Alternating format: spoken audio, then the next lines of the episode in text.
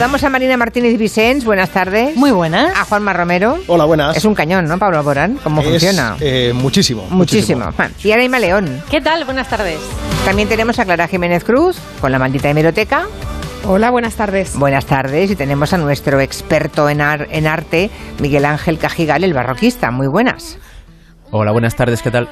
Si quieren participar al hilo de cualquiera de los temas que planteemos, que tenemos aquí un puñado estupendo para conocer también su opinión, ya saben, 638-442-081.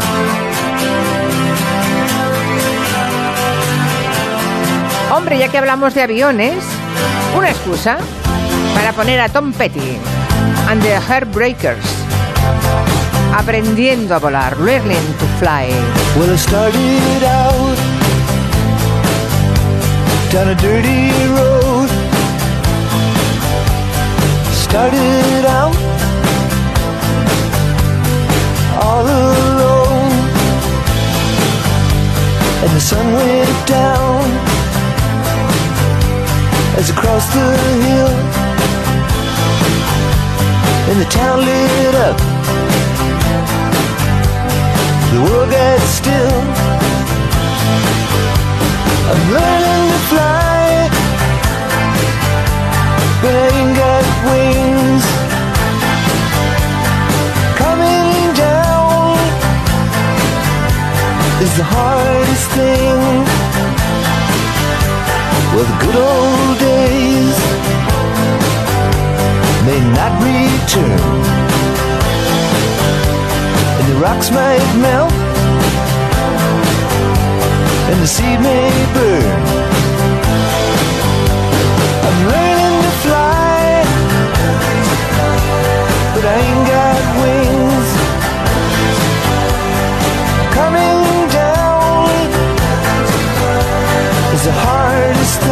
Hablando de volar, hay un dato que luego comentaremos con Ecologistas en Acción para el tema de los aviones privados, bastante singular, ¿eh? Un dato, ahora hablo, hablo de memoria, ¿eh? Creo que mm, Leo Messi, él solo, ha contaminado más este año, no, en unos días, de lo que va de lo que podría contaminar un francés, porque es un cálculo que han hecho en Francia, porque está allí, un francés en 150 años de vida, Claro. con sus vuelos eh, privados, ¿eh? Y además dicen que en tren no van ni aunque los maten, ¿eh? No, se ríen, vamos, le preguntas a un futbolista de estos millonarios si van en tren y les da la risa. Muy Es bueno lo indignante, tuyo. es indignante Sí. porque luego el resto de la población sí que intentamos aportar nuestro granito de arena, pero bueno. Pero nosotros somos pringados, ellos son las estrellas del rock, o sea, no vas a comparar.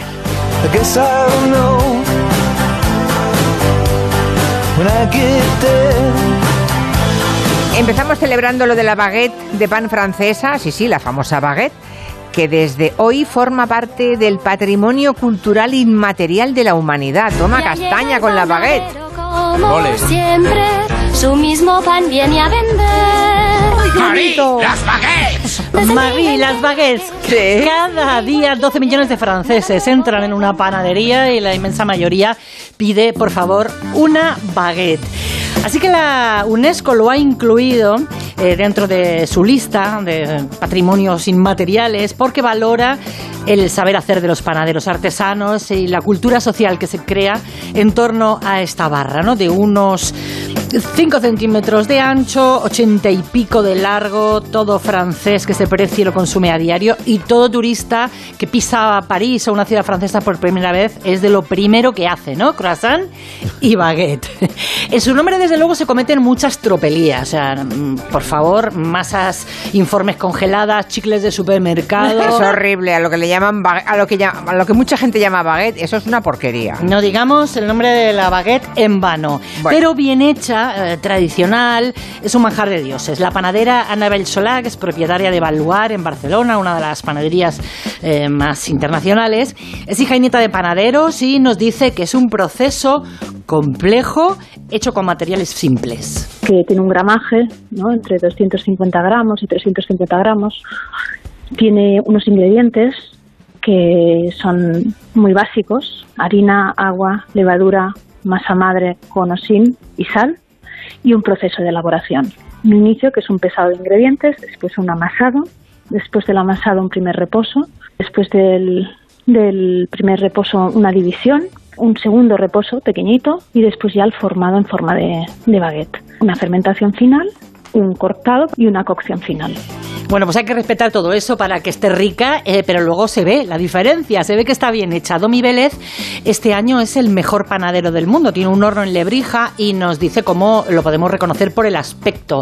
Hay una textura y un sabor que son inconfundibles. Es muy crujiente, tiene una miga color crema, precisamente por ese eh, amasado complejo y muy alveolada, con mucho aire, ¿no? Con muchos agujeritos. Su proceso la hace bastante interesante para mí, quizá la reina dentro de, lo que es el pan. Yo creo que el sombrero canotier y la baguette son los, los símbolos cuestión de Estado en Francia. De hecho, se hace un concurso anual de ver cuál es la mejor baguette y el que gana es el que sirve al Elíseo durante ese año. Aunque el último ganador, pues hubo allí una polémica, lo acusaban de haber hecho críticas contra el colonialismo francés y se quedó sin servir. Pero se lo toman tan a pecho que hasta el presidente quiere la mejor eh, que existe. Y la candidatura dice que además la panadería es un lugar donde la gente hace vida social, eh, que suele estar cerca Ya, de ya, casa, ya. que Sí, relajante, que te reúnes con los vecinos, que dejas las llaves y miras los anuncios clasificados y que el que no tiene una panadería cerca y vive en un pueblo, pues va a la furgoneta, le deja el pan y que es en muchos casos la única ocasión que tienen de charlar un ratito. Ay, quiero un bocadillo. Yo insisto, yo insisto en que en España puede que allí lo tenga más controlado, pero en España llamemos- llamamos baguette normalmente al peor pan que encontramos, ¿eh? Pero Porque cuando está en todas bueno- partes en las claro. Si tú vas a una buena panadería, la baguette Claro. es de llorar. Sí, sí, claro, claro, pero es que normalmente no se encuentran. Eh, es decir, la gente le damos ese nombre a otras cosas que no tienen nada que ver con esta maravilla de la baguette. Pero bueno, a ver si los oyentes son muy panaderos, ¿no? Muy de comer pan. Si tienen alguna panadería de referencia, si son de baguette o de hogaza, si son de los que compran en furgoneta, si lo compran en el súper o en la gasolinera, espero que no, pero bueno, hay gente pató. Los panaderos Y no luego- están pasando mal, además, ¿eh? Con Sí, los precios sí. del trigo, del carburante, de la Mm. luz. En fin. Sí, qué bonita la foto que me acaba de enviar Jorge Auñón. Nos ha enviado una fotografía, es un oyente nuestro que vive en Gran Bretaña, y nos envían una foto de Paul McCartney absolutamente solo viajando en un tren, en un, tren- en un transporte público, claro. Y dice, eh, un país, em, nos, nos copia, digamos, el tuit de una, de una, una cuenta que dice, un país desarrollado no es aquel en el que los pobres tienen coche, sino aquel en el que los ricos usan transporte público. Y se le ve a él en un rinconcito con su bufandita leyendo unos papeles y está completamente solo. Puede ser un tren o un metro, ¿eh? Eh, Paul McCartney. Muy bien por Paul. Interesante, sí, sí, muy bien por Paul. Bueno, una nueva investigación de un consorcio de medios ha vuelto a contradecir la versión del gobierno de España sobre lo que ocurrió en la frontera de Melilla el 24 de junio, Clara. Sí, aquí en España lo publican El País y Público con la colaboración de la Fundación Por Causa y han podido acreditar a través de testimonios de los migrantes, imágenes de las cámaras de seguridad y entrevistas con la Guardia Civil que al menos una persona murió en suelo español. Así lo explica un alto mando de la Guardia Civil. Es probable, sí, eso no lo pasamos. Puede haber alguno y puede haber alguno que esté en mitad del cuerpo un año.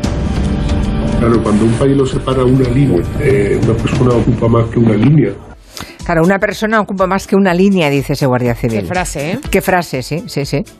Además, las imágenes muestran cómo eh, pues la policía, los gendarmes marroquíes mm, arrastran algunos cuerpos que están inertes y que pasan del lado español, cruzando esa línea, a- al, al- al lado marroquí, digamos. Lo muestran las imágenes y varios migrantes relatan cómo amigos suyos murieron en la avalancha que se produjo en el paso fronterizo, algo que el ministro del Interior, Fernando Grande Marlasca, ha negado en varias ocasiones, la última esta misma mañana en el Congreso. Lo dije y lo vuelvo a repetir. Estamos hablando de unos hechos trágicos que suceden fuera de nuestro país. No hubo ninguna pérdida de vida humana en territorio nacional. Bueno, es que lo negó también en el documental de la BBC y lo sigue negando ahora.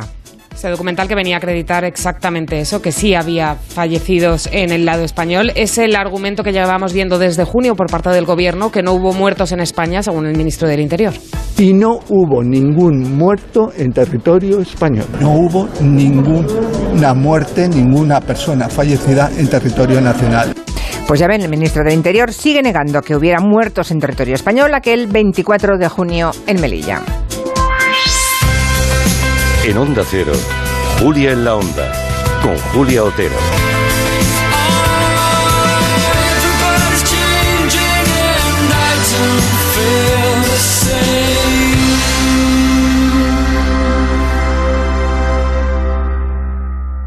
Dos cositas. La primera, ahora que necesito ahorrar más que nunca me has vuelto a subir el precio del seguro. La segunda, yo me voy a la mutua. Vente a la mutua con cualquiera de tus seguros y te bajamos su precio, sea cual sea. Llama al 91 555 5555. 91 555 5555. Por esta y muchas cosas más, vente a la mutua. Condiciones en mutua.es. Pero vamos a ver, ¿a ti qué te importa? ¿A ti qué te importa si grito a mis hijos? Si le grito hasta hacerle llorar. ¿A ti qué te importa si le cruzo la cara? Si le digo que no vale para nada. Es mi hija. Es mi hijo. Son mis hijos. ¿A ti qué te importa? La violencia contra la infancia o la adolescencia no es un asunto privado ni doméstico. Nos incumbe a toda la sociedad. A ti te importa. Ministerio de Derechos Sociales y Agenda 2030. Gobierno de España.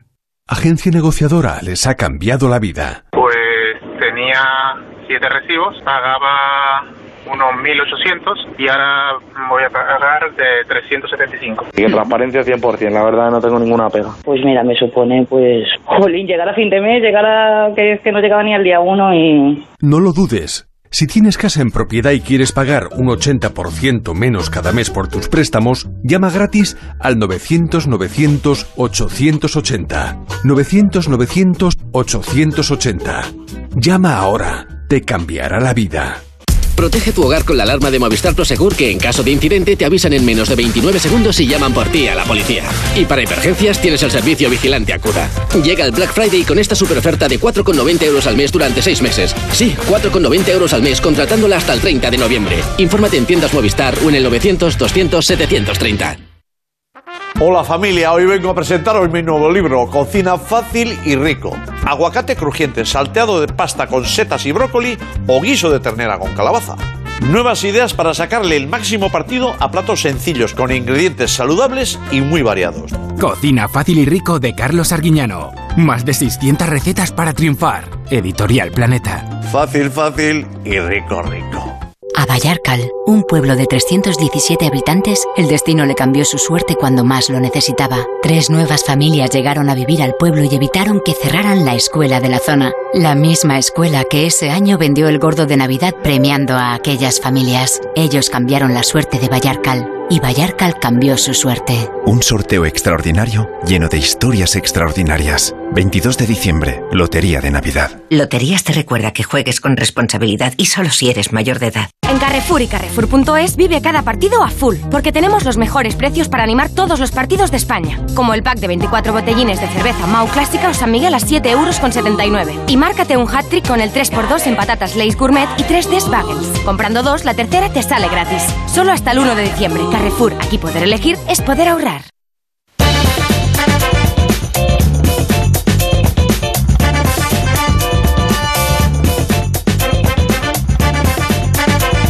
Oyentes con mucho sentido del humor, también picados por el insecto, ¿eh? por mm, la cosa de, de Guillem Zaragoza, que dicen, hombre, el patrimonio inmaterial de la humanidad. ¡Vámonos! La baguette es el patrimonio. La escuela Zaragoza de Si pusiéramos un euro por cada chiste malo en este programa. Me encanta lo que dice Carlos Gómez. Dice, a lo que llamamos baguette en España es una porquería. Lo que hacemos aquí en España con la baguette es como los atentados que hacen por ahí afuera con nuestra paella, más o menos. Es verdad. Está muy bien visto, sí señor. Sí, Sí, sí, señor. como la el arroz con chorizo. Sí, exacto. Bueno, hablemos ahora no de patrimonio, sino de patrimonio mundial, eh, en este caso artístico, el de la UNESCO, porque nos quiere hablar el barroquista Miguel Ángel Cajigal de lo que está haciendo el gobierno de Camboya, que va a evacuar 10.000 familias. Eso es muchísima gente. 10.000 familias de Camboya deben ser, no sé, 100.000 personas igual, o, o, o 50.000, o 80.000, no sé. Por ahí le anda, sí. ¿Y, cuál es la causa? a- ¿Cuál es la causa de esta evacuación?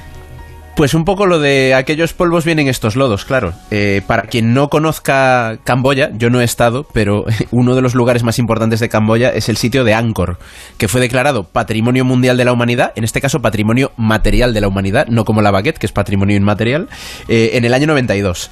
Y desde entonces la UNESCO ya advirtió al gobierno de Camboya pues que mm, está muy bien estar en la lista de patrimonio mundial, pero eso significa, sobre todo, que hay que proteger el sitio.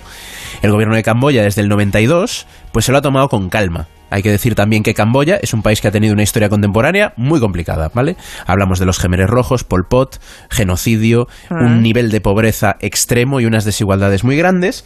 Pero claro, por un lado, Angkor es el símbolo del país. Solo os doy un dato.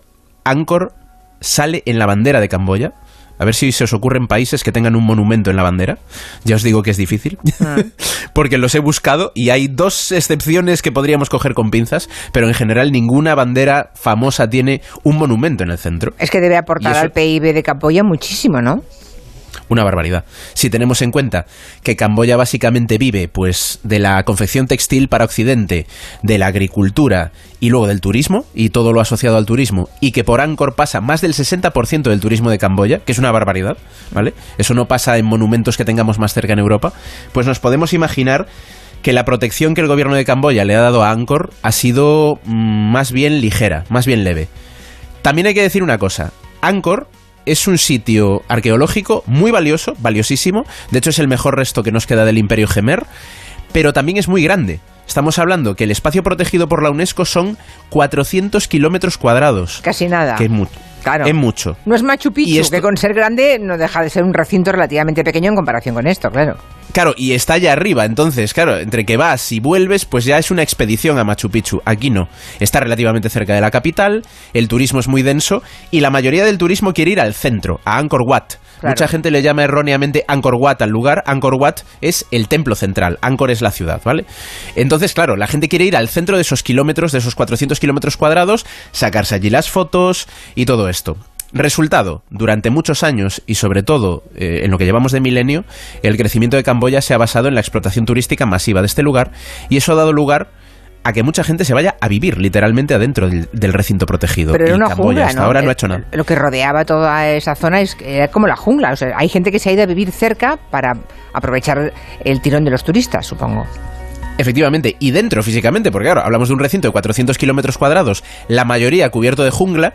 De hecho, esa jungla es un poco lo que la base de la mística de Angkor para los occidentales, ¿no? Tengamos en cuenta, por ejemplo, que el templo maldito de Indiana Jones está inspirado en Angkor. Claro, ¿vale? claro. Esa idea de Claro. un lugar en medio de la jungla perdido, Exacto. todo esto es todo esto viene a la fantasía europea a partir del 19, cuando lo- los franceses, sobre todo en primer lugar, creen que descubren Angkor, evidentemente Angkor ya existía, ya estaba descubierto, los monjes budistas nunca se marcharon de allí, pero a partir de entonces esto forma parte de la mística de Angkor. La gente va a este lugar, pero va solo al centro la mayoría de los visitantes, así que ahí han crecido todo tipo de negocios, tiendas, eh, chiringuitos, apartamentos ilegales para que puedas dormir dentro de Angkor, mm, incluso estudios de foto y vídeo que te alquilan ropa de boda por si te quieres hacer el reportaje fotográfico de tu boda en Angkor, que es una cosa que está muy de moda. O sea que le- eh, las autoridades camboyanas han ido dejar hacer, han ido dejar haciendo, ¿no?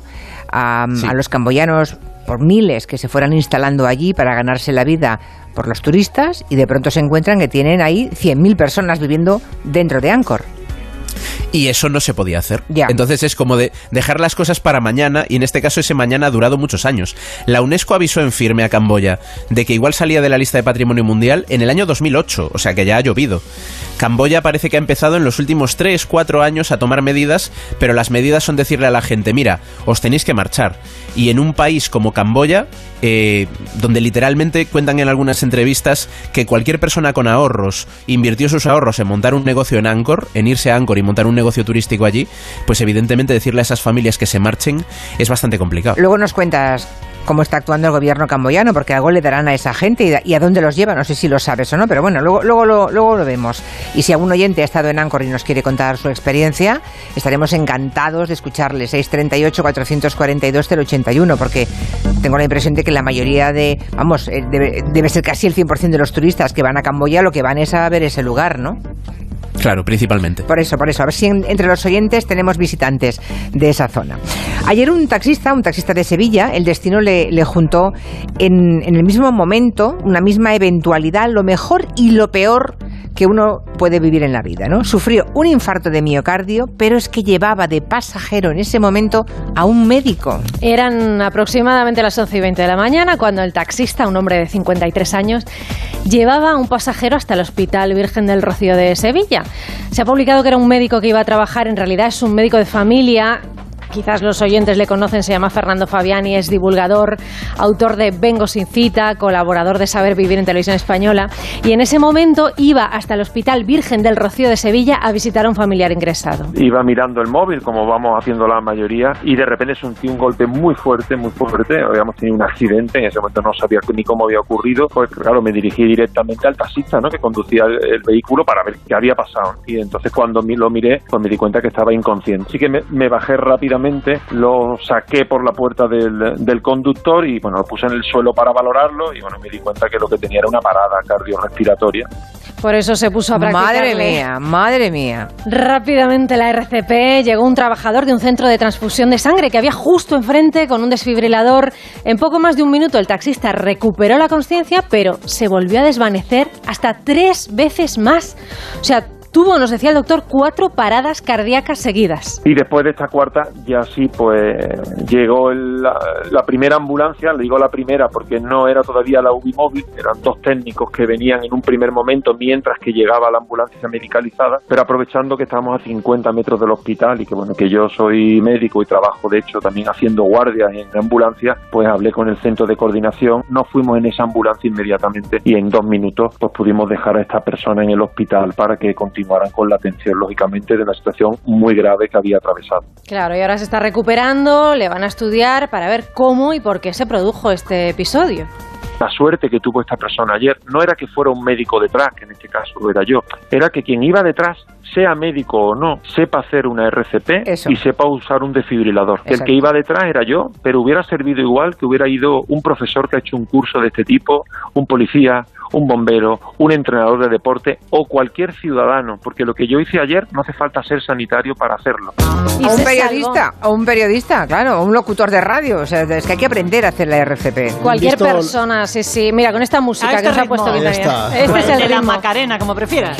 O Es este la rapidez lo que Claro. salvó a este hombre, porque si practicamos una RCP a alguien que acaba de entrar en parada antes de que llegue una ambulancia, que por rapidísima que sea va a tardar minutos, que son unos minutos muy valiosos, Mm. aumentamos muchísimo las posibilidades de que sobreviva esa persona. Es que cuatro paradas cardíacas, ¿eh? Tremendo. O sea, este señor cuando tome conciencia de lo que le ha ocurrido... Le vino Dios la a ver. lotería antes de tiempo, vamos. Sí, sí. Pues nada, enhorabuena al, al resucitado, ¿eh? con esa RCP y por supuesto al doctor Fabiani, que no solamente ha aprovechado para contarnos la historia, sino para educarnos, ¿no? Ha hecho pedagogía, que todo el mundo aprenda cómo se usa un desfibrilador o cómo se hace una maniobra de estas cardiorrespiratorias, recuperación cardiorrespiratoria, que son las siglas de RCP. Le darán barra libre, digo yo, ahora mm, toda su vida en taxi, ¿no?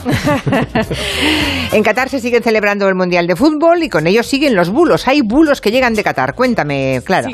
Los últimos afectan a Leo Messi. Es una supuesta captura de la cuenta de Instagram de Messi en la que aparecería el jugador argentino barriendo el suelo con una camiseta de la selección mexicana. Ya sabéis que ganó Argentina-México en el último partido. No es un vídeo suyo. La captura que circula en redes no tiene, por ejemplo, icono de la cuenta verificada que sí tiene el perfil de Messi. Bueno, entonces, ¿quién ha subido esa captura que ahora le atribuyen a Leo Messi?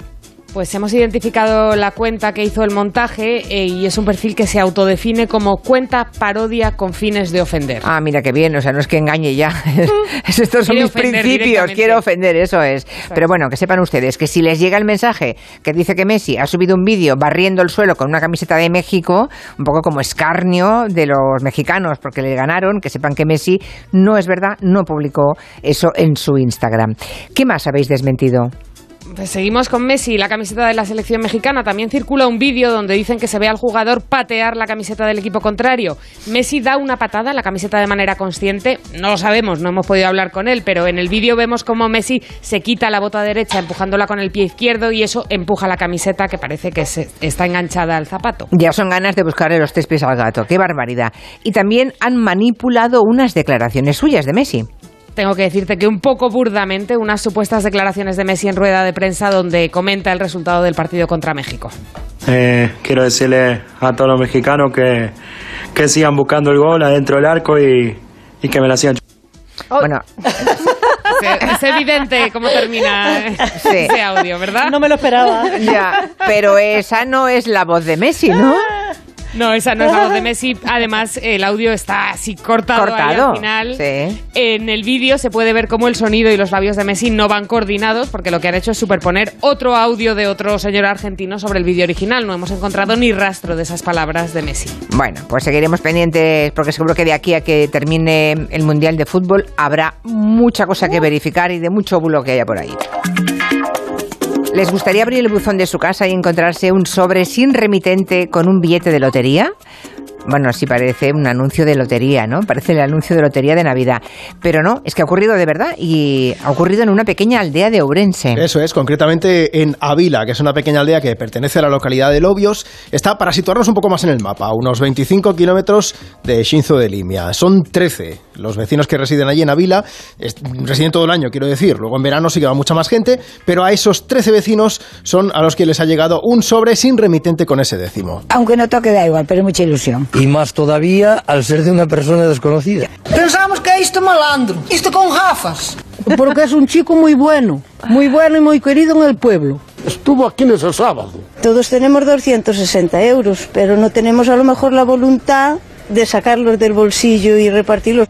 Bueno, estos son algunos de los vecinos de Avila. El malandro de las gafas es el que, el que podría ser, lo, que es lo mismo, el delincuente, tal y como se refiere a él de forma cariñosa, una, una de las vecinas. Bueno, de momento la única pista es la caligrafía de la persona que ha enviado esas cartas. No saben quién puede ser, mm, aunque sospechan del hijo de una de las vecinas. Pero bueno, lo que hemos hecho es llamar a una administración de Teruel donde se han comprado los números para preguntar si saben quién ha sido el misterioso comprador. No, no lo sé.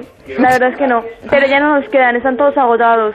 No me consta, no me quedan. Claro, todos agotados, muy Sí, bien. El 2854 es el número, tenían varias series, se les ha agotado, pero por si acaso me he puesto manos a la obra a ver si localizaba algún número en otra administración.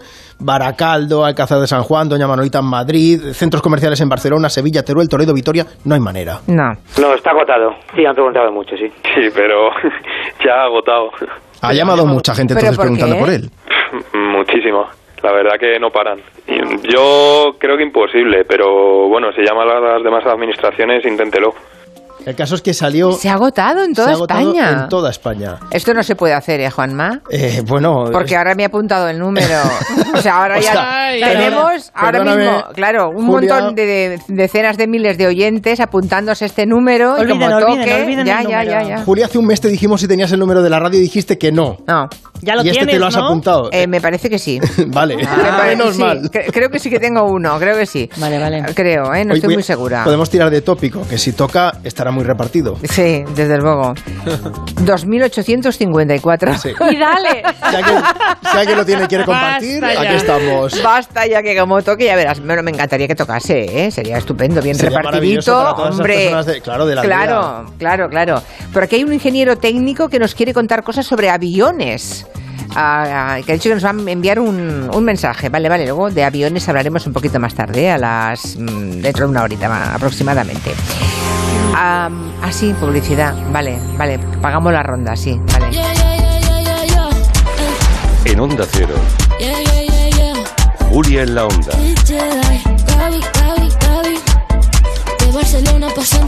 Con Julia Otero. La Rosalía.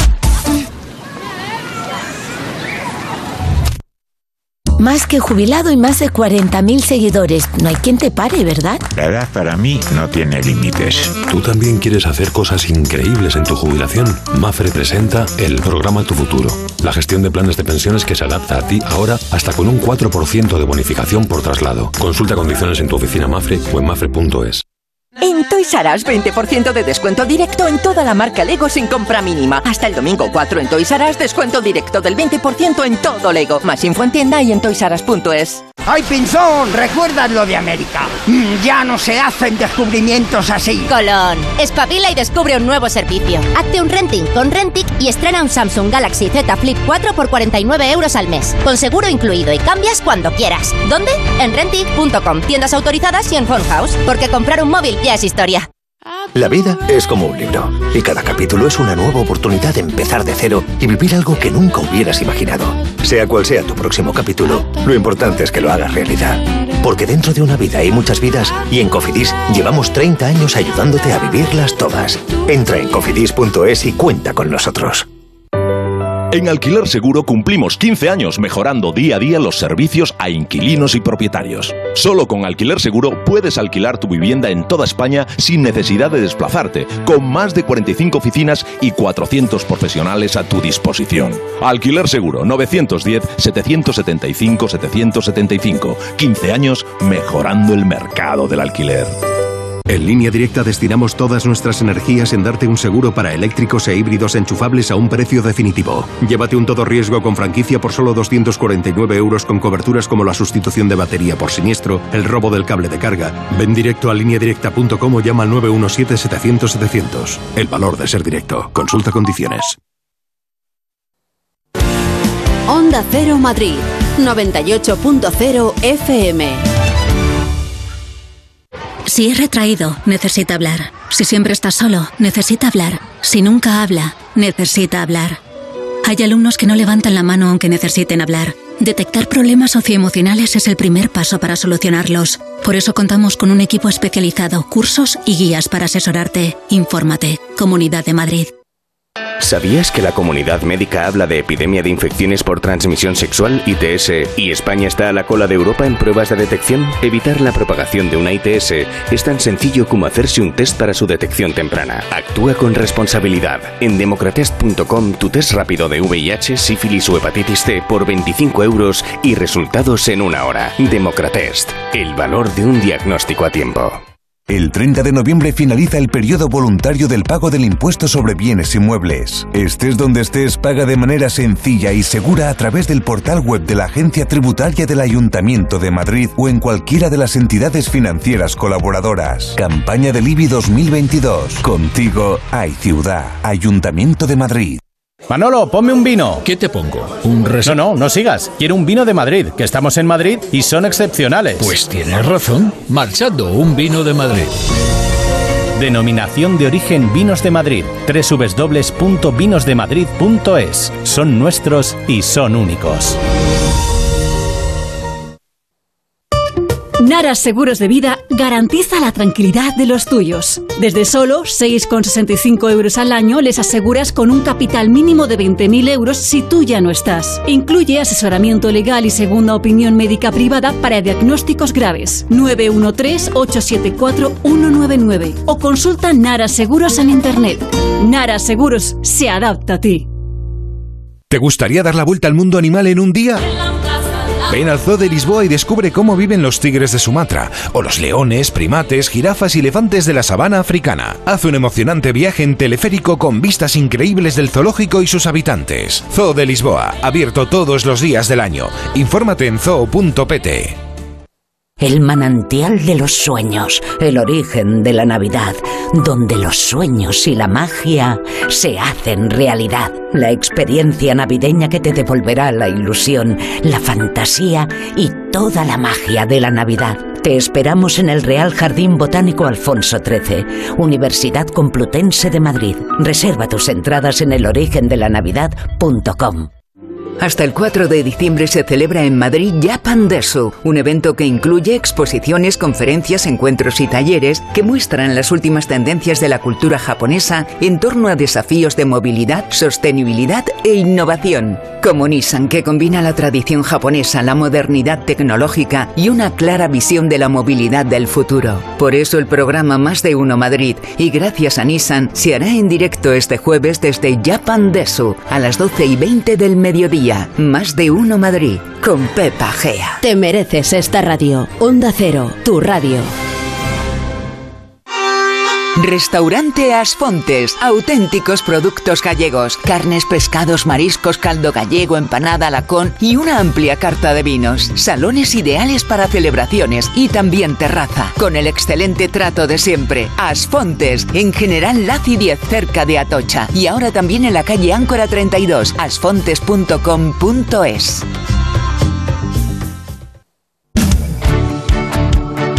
...98.0 Madrid.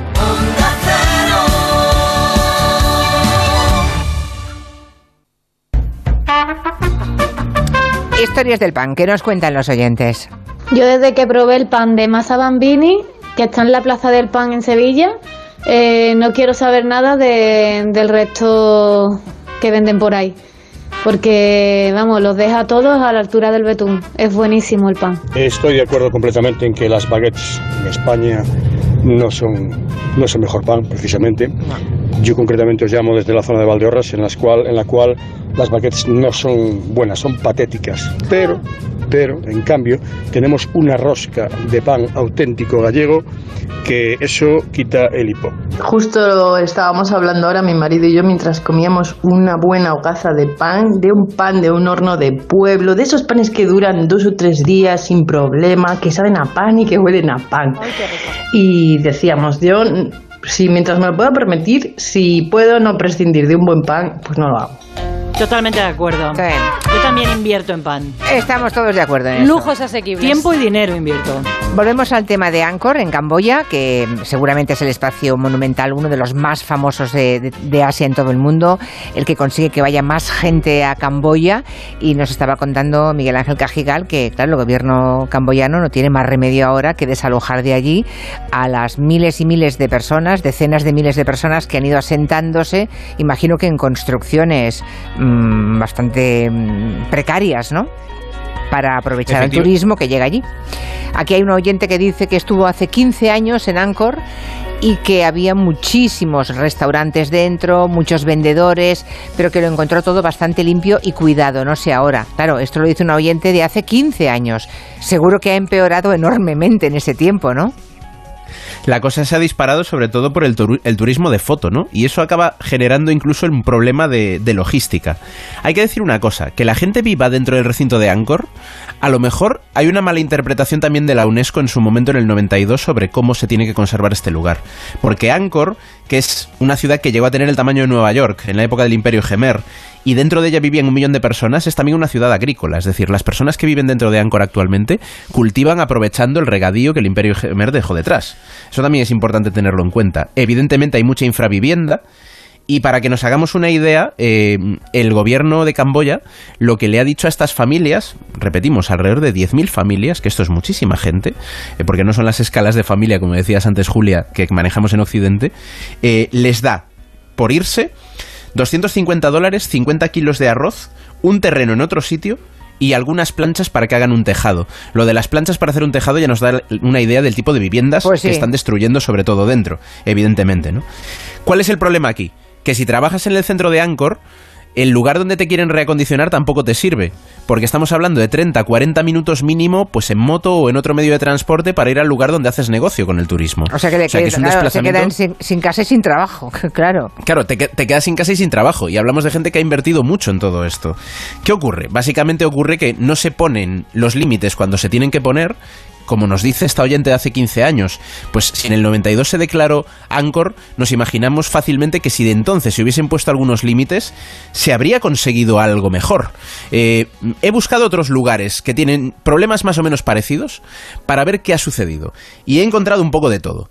Por ejemplo, en dos sitios muy parecidos a la problemática que puede tener Angkor, como son Tikal, en Guatemala, que es patrimonio mundial desde el principio, desde el 79, el recinto, que no es tan grande como Angkor, pero casi está mucho más controlado, pero porque desde el principio se mantiene fuera la construcción. Tú si vas a Tikal, sabes que tienes que ir allí. Y si tienes que ir allí, bueno, hay un poblado donde están los hoteles, donde están los servicios turísticos, pero está literalmente fuera del entorno. Lo mismo pasa en Chichen Itza, que me dice mucha gente que, bueno, a ver, está masificado, pero no es tanto, no es tan exagerado. El extremo contrario lo tenemos, pues, por ejemplo, en las pirámides de Giza. Ah. Pero lo de las pirámides de Giza es que viene de muy viejo, porque son 200 años o más de 200 años explotándolas turísticamente. Y quien haya estado en Giza sabe que literalmente te puedes bañar en un jacuzzi en el hotel con vistas a las pirámides o comerte una hamburguesa en un restaurante de comida rápida que está literalmente al lado de las pirámides, porque se ha dejado básicamente el terreno mínimo de, de tierra para que en las fotos salgan mínimamente bonitas, pero la ciudad ya las ha engullido, ¿no? O sea que hay como muchas formas de hacer esto y realmente se puede hacer bien si se hace con un poquito de tiempo. Claro, y no corre, corre, después de estar 15 años mirando para otro lado, mm, han Exacto. recibido advertencias que, a las que han hecho oídos sordos y ahora corre, corre y fastidiar el futuro de esa pobre gente, porque es un país muy pobre, Camboya, pobrísimo. Efectivamente. Y si te parece, Julia, ponemos un ejemplo muy radical de algo muy parecido. Que sucedió en 2008 en Pekín. Para las Olimpiadas, literalmente el gobierno chino se pasó por delante con bulldozer por miles de calles para limpiar el recinto de la ciudad prohibida. Se calcula que en aquel caso se trasladaron más de medio millón de personas forzosamente para que el entorno de la ciudad prohibida fuese más agradable a los turistas, sobre todo turistas internacionales. Ahora vas a esos lugares que eran viviendas tradicionales eh, eh, de Pekín y ahora te encuentras pues tu McDonald's, tu tienda de ropa a la occidental y todo lo demás, ¿no? Esto es un problema que está afectando a muchos lugares de Asia e incluso en Indonesia o en Bali se está obligando a desplazarse a miles y miles de personas para hacer resorts turísticos. O sea, al final es una extensión de lo mismo, de la gentrificación que de eso en Europa también sabemos cómo funciona, aunque en otra escala, porque en el, en el entorno de las ciudades todo esto parece como que se diluye más. Es que el turismo de masas es depredador, ¿eh? Allá por donde Pues pasa, arrasa. Hombre, en Angkor hay rincones en los que tienes que hacer cola de hasta dos horas para hacerte la foto que todo el mundo quiere tener en su Instagram. ¿Sabes que entonces, Juanma, claro, Juanma estuvo allí?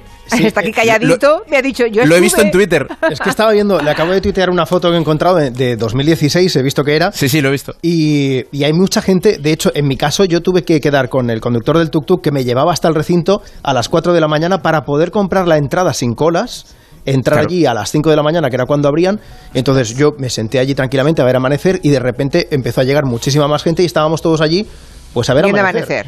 Mucha gente veía amanecer y luego me voy a mi casa, me voy donde sea y puedes recorrer aquello, pero lo que decíamos, o vas con alguien que te lleve con una moto, con un tuk-tuk o con cualquier otro tipo de transporte, pero tiene que ser motorizado porque es enorme. Enorme. Bueno, claro, es que la proporción es... mm, Y hay muchas tiendas, suelen ser pequeñitas, pero hay como chiringuitos, han montado restaurantes, o sea que sí que hay una buena parte de- de- del terreno que está, pues esto, literalmente ocupado por, por comercios. Hombre, es que ver hay un McDonald's, por ejemplo, porque si, si fuera todavía comida camboyana No, o no, artesanía es- local... En este caso sí que Sí, ah, vale, sí, vale. Son, No, son sí, como negocios otro- locales, no hay grandes cadenas ni nada de esto, Ya. pero que hay mucho donde elegir, vamos. Por cierto, Claro. Juanma, te digo otra cosa.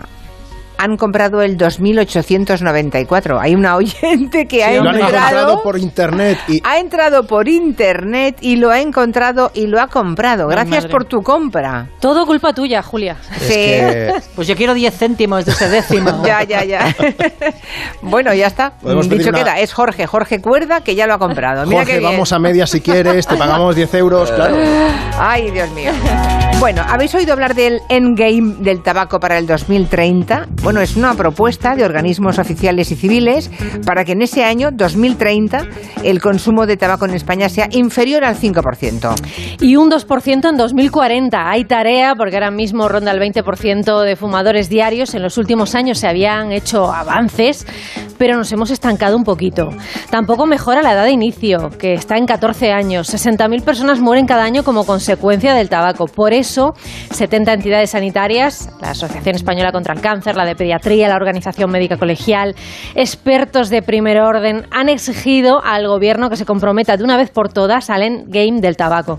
Son medidas progresivas y paulatinas, de prevención, de declarar espacios libres de humo, de cambio en el etiquetado, en el precio, de ayudar sobre todo a la reconversión de la industria, de toda esa gente que cultiva tabaco en Extremadura, por ejemplo, los que lo venden, los que lo distribuyen, que puedan dedicarse con ayuda y financiación a otra actividad. Y la medida estrella, que es la generación sin tabaco, algo que ya se está aplicando en Nueva Zelanda, por ejemplo. Raquel Fernández es presidenta de nofumadores.org. consiste en que los nacidos a partir de determinada fecha, nosotros hemos, hablamos de 2007, no puedan comprar tabaco legalmente. Es decir, es la abolición progresiva de la venta de tabaco, que la industria deje de vender un producto de consumo que mata al 50% de sus consumidores. ¿Os lo imagináis? ¿Que los nacidos en 2007, cuando sean adultos, no puedan comprar tabaco? No Bueno. sé, no sé. Bueno, ayer se reunieron en el retiro representantes de estos 70 organismos con medio millón de firmas de apoyo de la organización para el endgame, para dejar fuera de juego al tabaco. Enseguida les hablamos de gestación subrogada. Tenemos datos que nos pidieron los oyentes, pero antes un mensaje de la mutua. ¿Quieres Señor un mensaje, Zaragoza. no? Claro que sí. Tienes que llamar a tu compañía y decirle dos cositas. La primera, ahora que necesito ahorrar más que nunca, resulta que me has vuelto a subir el precio de mi seguro. La segunda, yo me voy a la mutua. Claro que sí. Vete a la mutua con cualquiera de tus seguros y te van a bajar el precio, sea cual sea. Una llamadita al 91 555 5555 y te cambias. Por esta y por muchas cosas más, vente A la mutua. Consulta condiciones en mutua.es. Hace unas semanas le dejamos a maldita.es el encargo de saber cuántos bebés nacidos por gestación subrogada se registraban en España, porque nos lo preguntaron. Nos pusimos a trabajar en ello junto a Planta Baixa, que es un programa de la televisión pública catalana, y hay algunos datos interesantes de esa investigación. Mira, desde el año 2010 hasta junio de 2022 se han presentado en los consulados casi 3.400 familias para inscribir a bebés nacidos por gestación subrogada en el extranjero. 3.400 familias. Recordemos que la gestación subrogada es esa técnica reproductiva en la que se alquila el vientre de una mujer que gesta un hijo para otras personas, ¿no?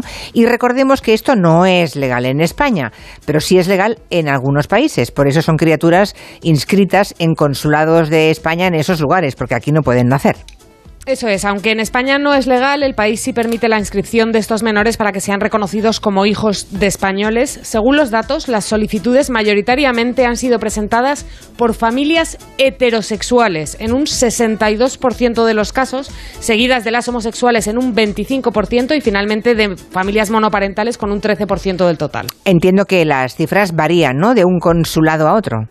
Claro, hay lugares eh, que se utilizan más para la gestación subrogada. Donde más se han presentado han sido los consulados que tiene España en Estados Unidos. Y después, no te sorprenderá, el país es Ucrania. Entre ambos países acumulan el 80% de las solicitudes. Estados Unidos y Ucrania. Bueno, hablemos del procedimiento que tienen que seguir. Ah, ¿Qué pasa una vez que reciben al bebé? Bueno, pues tienen que ir al consulado español en ese país para que los bebés sean reconocidos como hijos de padres españoles. ¿Cuáles son los requisitos que pone España?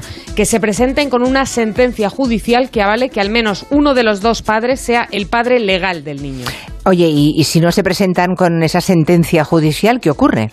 Bueno, ha habido casos. Existe una instrucción del año 2019 que permite traer a los niños a España y regularizar su situación aquí. De hecho, desde 2019 han ido cayendo año tras año las solicitudes en los consulados, lo que nos hace pensar que se están produciendo directamente en nuestro país. O sea que con esa instrucción directamente pueden tramitar su caso ahora ya en España. No hace falta que estén en ese país en el que ha nacido por vientre de alquiler su hijo. Eso es, lo que pasa es que hay un pero en todo esto, porque el registro civil en España no recoge los datos sobre dónde se ha producido la gestación y si es o no es por vientre de alquiler.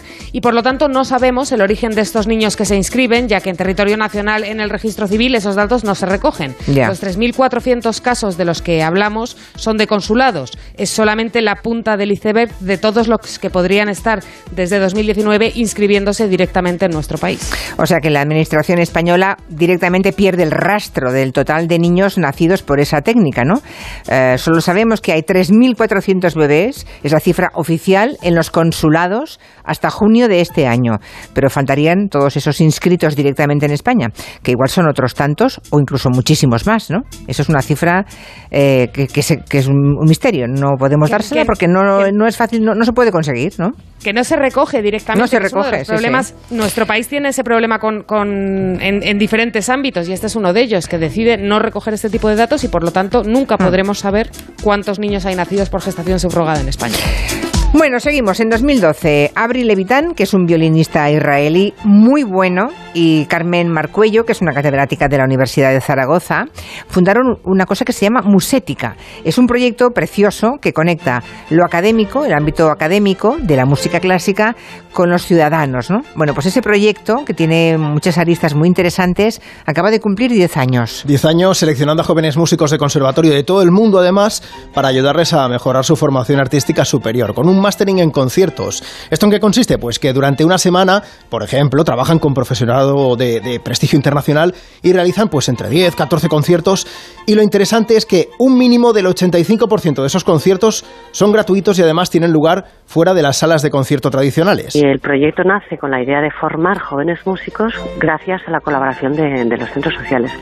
Lo más hermoso es que no tiene límites la música clásica, que lo que nos hemos encontrado con los centros sociales, sea en España, sea en Suecia, sea en Austria, sea en Francia, las reacciones son las mismas que personas con discapacidad en albergues, en psiquiátricos, en, en personas mayores, en personas con problemas de salud mental, es maravillosa. Escuchábamos a Carmen Marcuello, que es una de las cofundadoras, nos contaba además que en esos centros sociales los músicos eh, tocan exactamente igual eh, que cualquier sala prestigiosa de todo el planeta.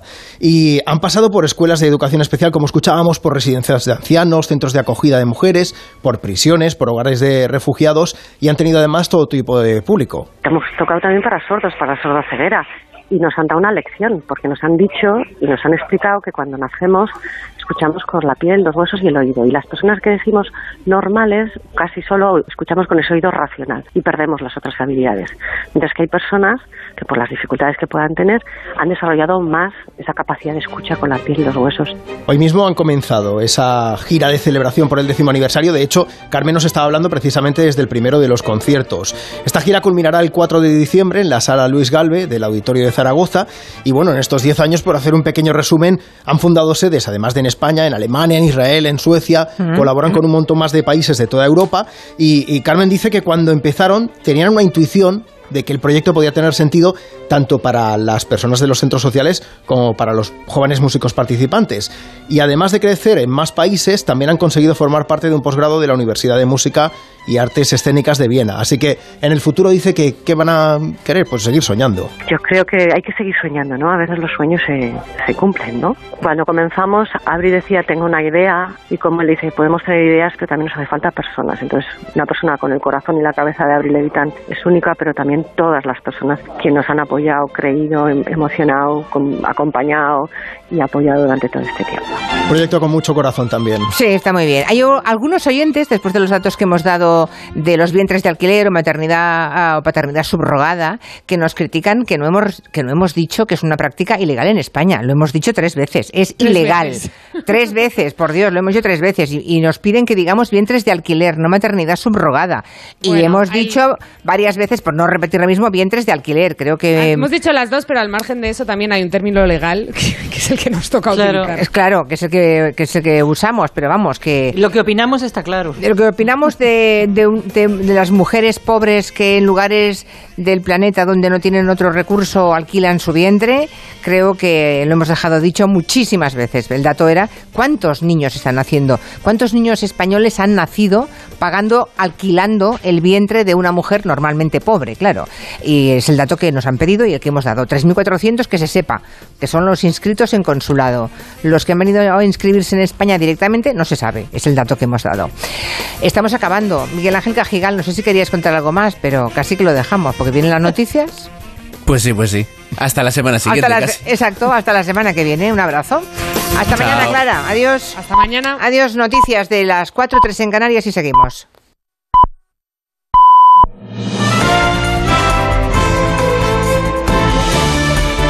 Noticias en Onda Cero.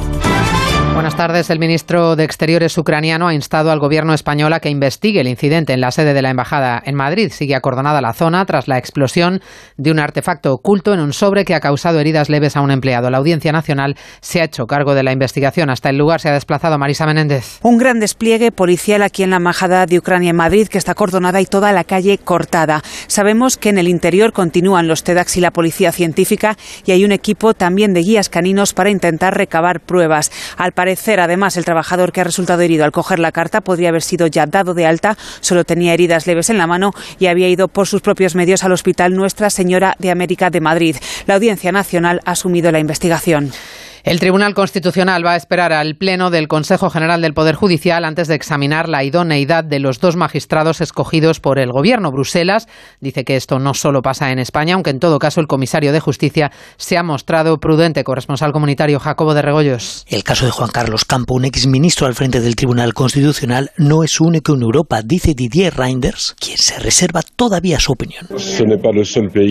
No es el único país donde esta situación existe. Aún no he mirado este asunto. Vamos a ver cómo analizamos este nombramiento. Pero lo importante es, primero, que haya una renovación del Consejo General del Poder Judicial y daremos nuestra reacción una vez se haya completado el conjunto. Y es que esa renovación permitiría que se hagan las designaciones sobre el Tribunal Constitucional y una vez decidido el conjunto, Bruselas hará su valoración. Los médicos de Madrid mantienen las protestas. Las medidas de la presidenta Ayuso no han convencido a los huelguistas que sostienen que no hay novedad alguna. Ángela Hernández es la secretaria general del sindicato convocante, confiesa ser escéptica. Parece más contraprogramación de esta manifestación de médicos de familia y pediatras que cosas realmente nuevas. Conclusiones del informe de perspectivas del Consejo Económico y Social. La inflación ha hecho de España un país más pobre, como demuestra el impacto que los precios tienen en la economía. Jessica de Jesús. El Consejo Económico y Social de España asegura que se puede hablar ya de empobrecimiento del conjunto del país. La economía española es un 4% más pobre desde el primer trimestre de 2021 y este año, en términos reales, descontando la inflación, la renta disponible ha bajado un 4,3%, una caída superior a lo que se observó en algunos años de la crisis financiera. Así, su presidente, Antón Costas, advierte de la necesidad de adoptar medidas de anestesia local, es decir, focalizadas para hacer frente a los altos precios. Se puede luchar contra la inflación sin provocar gran dolor social. Respecto a las perspectivas económicas, creen que lo más probable es que el dato del cuarto trimestre no sea negativo y que en la tormenta perfecta que se anuncia, la recesión probablemente no se produzca. Deporte con este Rodríguez. A las cinco y media está previsto el último entrenamiento de España antes de medirse a Japón, en el que será el último partido de la fase de grupos del Mundial de Qatar para el equipo de Luis Enrique. Hemos escuchado ya al seleccionador y a Unai Simón, equipo de enviados especiales. Fernando Burgos, buenas tardes. Buenas tardes desde Doha, donde ya finalizó la rueda de prensa de Luis Enrique antes de enfrentarse a Japón en busca de los octavos de final, con muchos titulares en su comparecencia ante los medios de comunicación de todo el mundo. El principal, no vamos a especular para ser segundos de grupo y evitar así a Brasil en cuartos de final. Cuando tú estás convencido de que tu equipo es un muy buen equipo y que queremos jugar siete partidos, no se trata de quedar segundos. Nosotros queremos quedar primeros. Primeros. Eso significa jugar en octavos contra el que sea, contra el segundo del grupo, contra el segundo del grupo F. Perfecto. Y en cuartos que nos toca el del H, ¿no? Pues muy bien, pues jugaremos contra Brasil. Pero primero hay que ganar a Japón. Nosotros no podemos hacer las cuentas de la lechera. Y luego ya nos la jugaremos con quien sea. Si de algo creo ha pecado esta selección es de tener fe, de ponerle las cosas complicadas a cualquier rival. Mm, El deporte de alto nivel no sabe de especulaciones, o al menos nosotros no lo interpretamos así. En menos de hora y media la selección española entrena en la Universidad de Qatar, en principio con todos los jugadores, incluidos Rodri y Gavi. Luis Enrique ha dicho que no reservará a ningún futbolista, ni protegerá a Busquets por miedo a una segunda tarjeta amarilla y que no pueda jugar los octavos de final. España juega mañana, pero ya tenemos en juego dos partidos del grupo de Francia ya clasificadas en media túnel sin Mbappé y Griezmann. Minuto 4 de partido, empate a cero. Se juega en la segunda plaza de ese grupo Austria y Dinamarca. Mismo resultado, empate a cero. A partir de las 8, todo nada para las cuatro selecciones del grupo C. Se la juegan Polonia y Argentina, Lewandowski contra Messi y Arabia Saudí y México. Y un apunte fuera del Mundial porque Real Madrid y Barcelona han anunciado que no asistirán a la Asamblea Extraordinaria de la Liga prevista para el 7 de diciembre en Dubái. En sus comunicados, ambos clubes señalan que se trata de una convocatoria ilegal y que supone un dispendio incoherente. De momento es todo. Volvemos con más noticias en una hora a las 5, las 4 en Canarias. Este jueves, España por todas en Qatar. Vívelo en Radio Estadio. La selección española quiere la victoria que le dé el billete para octavos de final como primeros de grupo. Enfrente, una selección que busca el mismo objetivo. España-Japón. Y sin perder de vista lo que suceda en el otro choque del grupo. Costa Rica-Alemania. Este jueves, desde las 6 de la tarde, España a el pase en Qatar. Vívelo en Radio Estadio. Con Edu García. Te mereces esta radio. Onda Cero, tu radio. Julia en la Onda. Dos cositas. La primera, con la que está cayendo le ha subido el precio del seguro a mi hija. La segunda, nosotros nos vamos a la mutua. Vente a la mutua con cualquiera de tus seguros y te bajamos su precio, sea cual sea. Llama al 91 555 5555. 91 555 5555.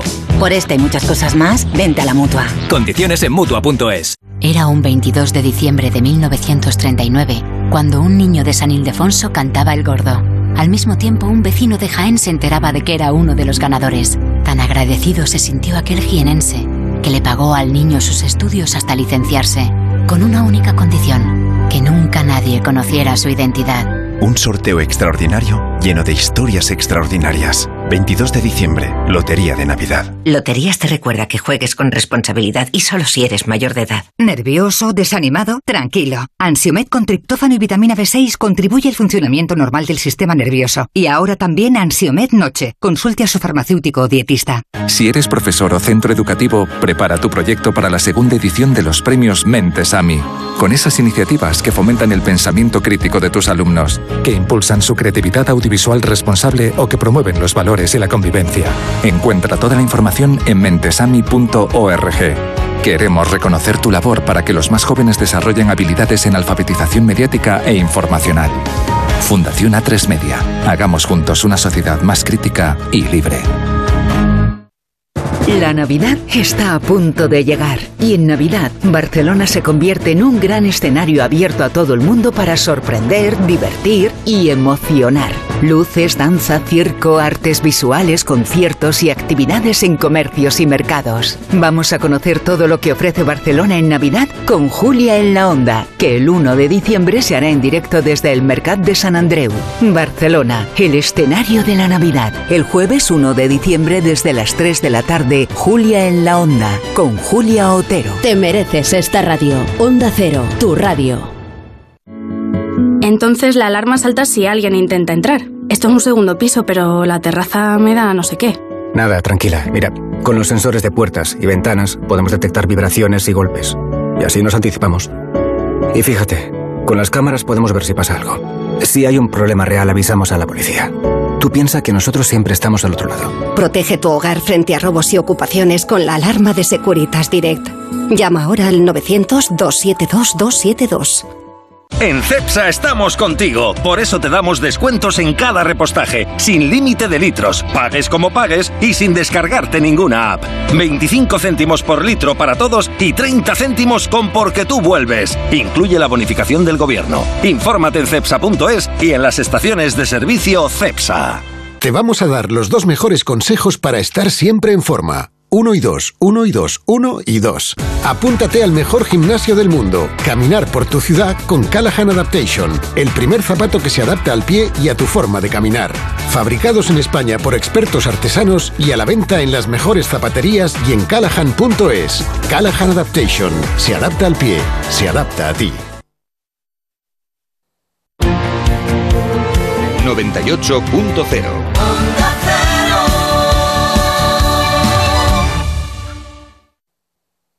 Si es retraído, necesita hablar. Si siempre está solo, necesita hablar. Si nunca habla, necesita hablar.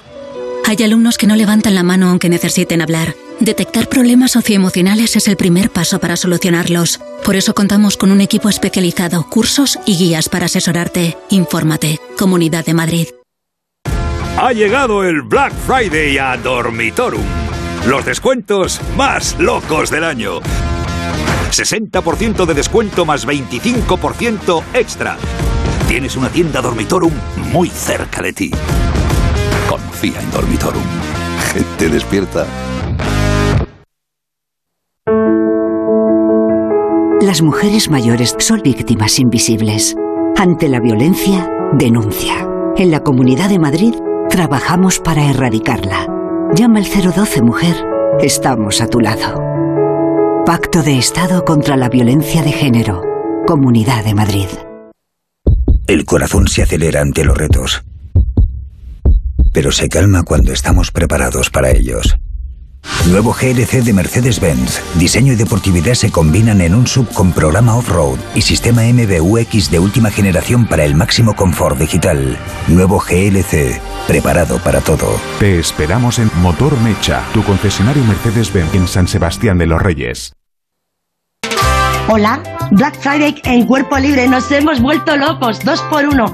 Ven con quien quieras y solo paga un tratamiento. Te estamos esperando para adelgazar con una sonrisa en Cuerpo Libre. 91 192 32 32. 91 192 32 32. Síguenos en Instagram. Muchas, muchas sorpresas. Besitos.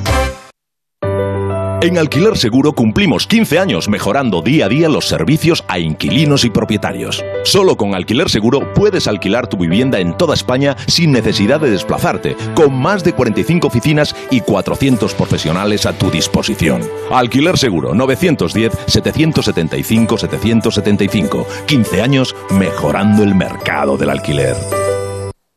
¿Qué está esperando? ¿Qué está esperando? ¿Qué está esperando?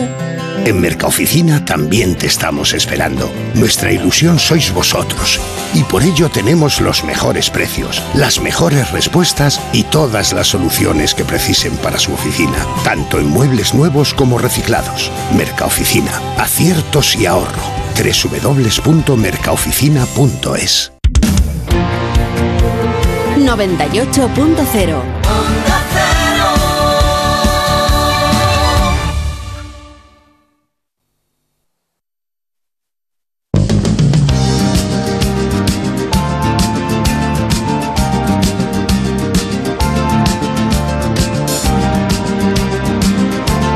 En Onda Cero, Julia en la Onda, con Julia Otero.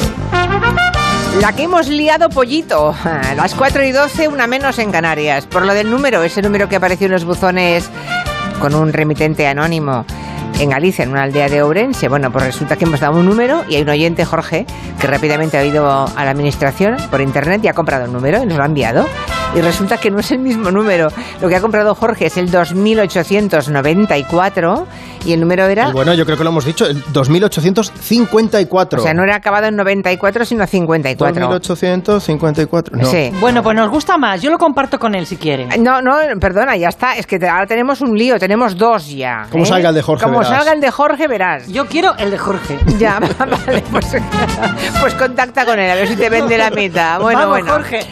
Les adelanto que hoy está aquí nuestro ingeniero energético de cabecera, Jorge Morales de Labra. Lo digo porque si quieren hacer cualquier tipo de consulta de facturas de luz, de electricidad, de energía, todo lo que concierne a ese complicadísimo mundo, lo domina como nadie, así que si desean alguna pregunta para él, con mucho gusto la guardamos y en media hora, cuando empecemos, la, mm, eh, la compartimos. 638 442 081. Enseguida hablamos de mis animalitos favoritos, perros y gatos, pero ahora hablemos de la preocupación de los hogares por el consumo precisamente de la energía, ¿no? La marca Ariel ha hecho un estudio y hay resultados mm, que pueden resultar sorprendentes, pero muy pedagógicos, ¿eh? de los que tomar nota. Desde luego, el 93% de los encuestados ha tomado alguna medida para ahorrar en casa en los últimos seis meses.